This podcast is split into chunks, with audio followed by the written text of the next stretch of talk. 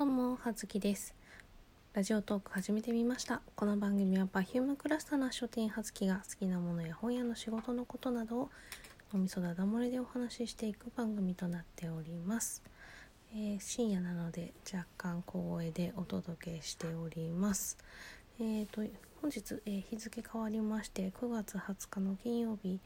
の深夜でございますが、えー昨日ですね木曜日19日の木曜日に、えー渋谷のタワーレコードさんで行われております Perfume カフェの、えー会期後半の第2弾の方第2弾のメニューの方、えー食べてまいりましたよというお話などなどしていきたいと思います。えっ、とですね実は、えー9月の16日なんですけどがあの夫の誕生日でございましてなおかつ、えー結婚何年 ?12 年。丸12年。結婚して丸12年経ちました。意外と持つもんですね。という感じで結婚記念日というやつだったんですけれどもまあね16日はあの当たり前のようにお互い仕事をしておりましたので、えーまあね休みがたまたまあった、えー木曜日にまあちょっと美味しいもんでも食べに行きますか。ということで。何？うん。ちょっと今猫がね机の上に乗ってきた音でございます。はい。美味しいもんでも食べに行きますかということでね、えー出かけようっていう話になったんですけれどもまあその前にちょっとじゃあ Perfume カフェの第2弾のメニューの方食べに行きたいということで、えー行ってまいりました。でちょっとあの普段、えー渋谷に出るルートとね違うルートを使って出たんですけれどもというのもですねあの今東急線でえー、と除雪専用車両部分でえー、と Perfume の何 Perfume のその車内広告ジャックみたいななんか一両そういう風に広告全部 Perfume だよみたいなやつが行われているということで、まあ、あわよくばその車両を見学できないかなと思ってそっち回りで行ってみたんですがちょっとね見つけられなかった。ちょっとね東急線なんかほら今デート線と東横線がその対象車両らしいんですけどまあなんか全車じゃなくていくつかぽいのね。でなんかその有識者によるとこうね車両車体番号っていうんですかね。なんかその番号の列車のやつはラッピングみたいな、えー電車だよみたいなことをねツイッターで言っている方もいらっしゃったんですけどちょっとねそういうのはね私わかんないので修行が足りないタイプの人間なのでなんでねちょっとね見当たらず。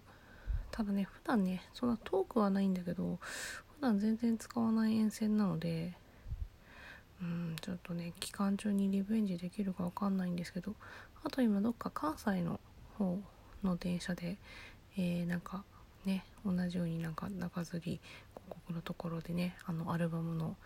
なんかすごい可愛い P キューブののえっ、と P3 って書いてあるね3乗みたいなやつね。のなんかちょっと仕掛けなんちゃらみたいな広告が下がっててちょっと面白いのちょっとそれ見逆に見たいのにって思ったのがありましたがまあねそんな感じでちょっとね東横東急経由で行ってみたんですが残念ながら見つけられませんでした。もしね乗る機会がある方いらっしゃいましたらちょっと女性専用車両あの女性専用車両の部分っていうだけでその女性しか乗れないというわけじゃございませんのでよかったらチェックしてみてください。でねまあそんな感じでえー、と今回ちょうどね渋谷タワレコさんに着いたのが10時うん45分ぐらい50分ならないぐらい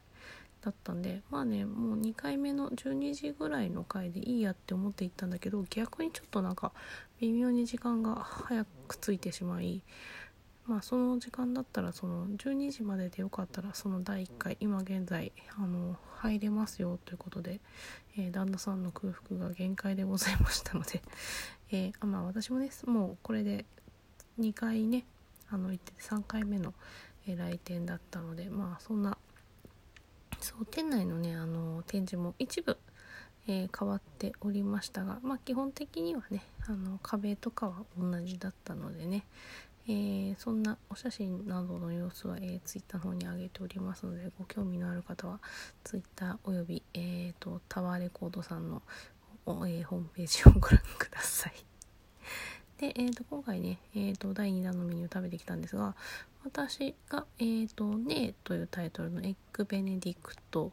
と、えー、スパイスというねえー、とヨーグルトの上にブルーベリーソースがかかっていたとフルーツとマシュマロちっちゃいマシュマロが添えてあってでえっ、ー、とビスケットでできた扉を開ければ全てが見えるわって書いてありますが、まあ、じゃあその中身はまあ言わんとこうか。と,、えーと、スプリング・オブ・ライフというねあのカラフルなゼリーが入ったソーダ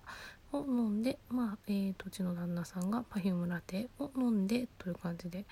えー、一通り食べてまいりました。あ旦那さんはえっとクリンクリン天津飯を食べました。スキレットの上に天津飯が乗っていて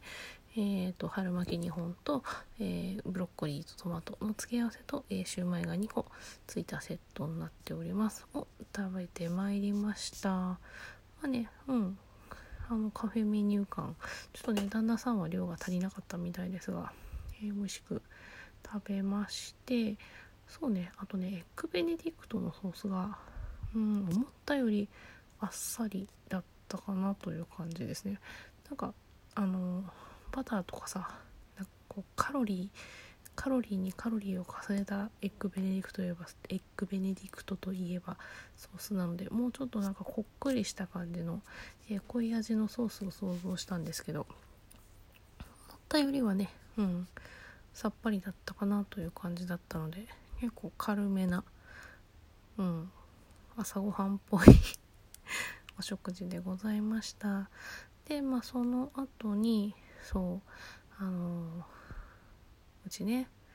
別に夫婦仲は特に悪くはないんですけれども正直ねあの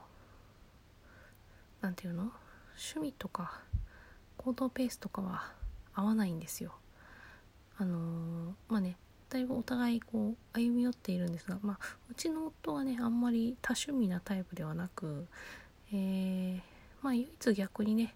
あの合う趣味というかが、えーと、Perfume のライブ行ったり畑本博のライブ行ったり、えー、菅氏顔のライブ行ったり みたいなそういうね音楽系のライブ音楽か、えー、音楽を聴くこととあとはまあうちの夫料理人ですので、まあ、食べ物に関することに興味があるタイプでございましてまあ、私はね、えーと、神社仏閣とかを歩き回って御朱印もらったりとか、まあ、美術館に行ったりとかあとまあなんですかね割とフラフラするのも苦ではないタイプなんですがでまあうちの夫もねそういうのあの合わせてくれる特にまあ文句を言わずについてきてはくれるんですけれどもまあね興味はないんだよね。うん。なのでね結構ね一緒に外に出る時にね、うん、何しようかなってなってしまうのでなかなかねちょっと。なんで今回も私は Perfume カフェしかあのなんだろう目的がなかったのでじゃあどうしようかなと思って。うん考えて、えー、墨田水族館に行ってまいりました。あのスカイツリーの下にある水族館ですね。私昔まあ割と開業して1年経つか経たないかぐらいのタイミングで一人で 私水族館も好きなので行ってきたんですけど今ねちょうどあの金魚店みたいなのも一緒にやっておりましてえっ、ー、と深堀さん深堀龍介さんだったかな？の、えーと、金魚の展示やら他のね作家さんの展示やらもと、えー、一緒に行われておりますのでなかなかね可愛く綺麗でおなんかお祭りの雰囲気をねえ出している感じの屋台とかみたいなのとかねそういう感じのとこに展示されたりとかしていて可愛かったのでよかったら見に行ってみてください。まあ平日お給料日前のね週の平日ということもあってまあ館内そんなにうん混雑しておりませんでした。まあ言うてもガラガラじゃないんであれなんですけれどもなんでまあゆっくり見れば特にね問題ないかなという感じで館内見て回りましてペンギンの餌やりの賑やかなシーンなども見てまいりまして、えー、その後、えー、新宿に移動して新宿のタワレコさんで今777色の、えー、衣装テレビ出演のねついこの間着た衣装ですねの展示が行われていたりとかするのを、えー、ちょっと見に行ってて、えー、帰ってきて、えー、地元でちょっといい居酒屋さんで ご飯を食べてまいりましたというねそんな感じの一日を過ごしました。まあねでもねあのご飯とかね考えたりしてくれるんでねそういうのはありがたいんですけれどもやっぱね一緒にね出かけてね楽しいのは友達の方が楽しいよねって 思ってしまう感じ、うん、だからなんか前にも言ったんですけどあのうち旦那さんとこう遊園地とかねテーマパークとかねそういうのに行く雰囲気では全くない全くないテンションがね全然こううんなんだろうね。うん。まあ私もテンション高い方じゃないんですけどね。なんで向いてない感じなのでね。そう。そういうところに遊びに行くのは友達が一番だなと思っている。今日この頃でございます。ではそんな感じでおやすみなさい。失礼します。葉月でした。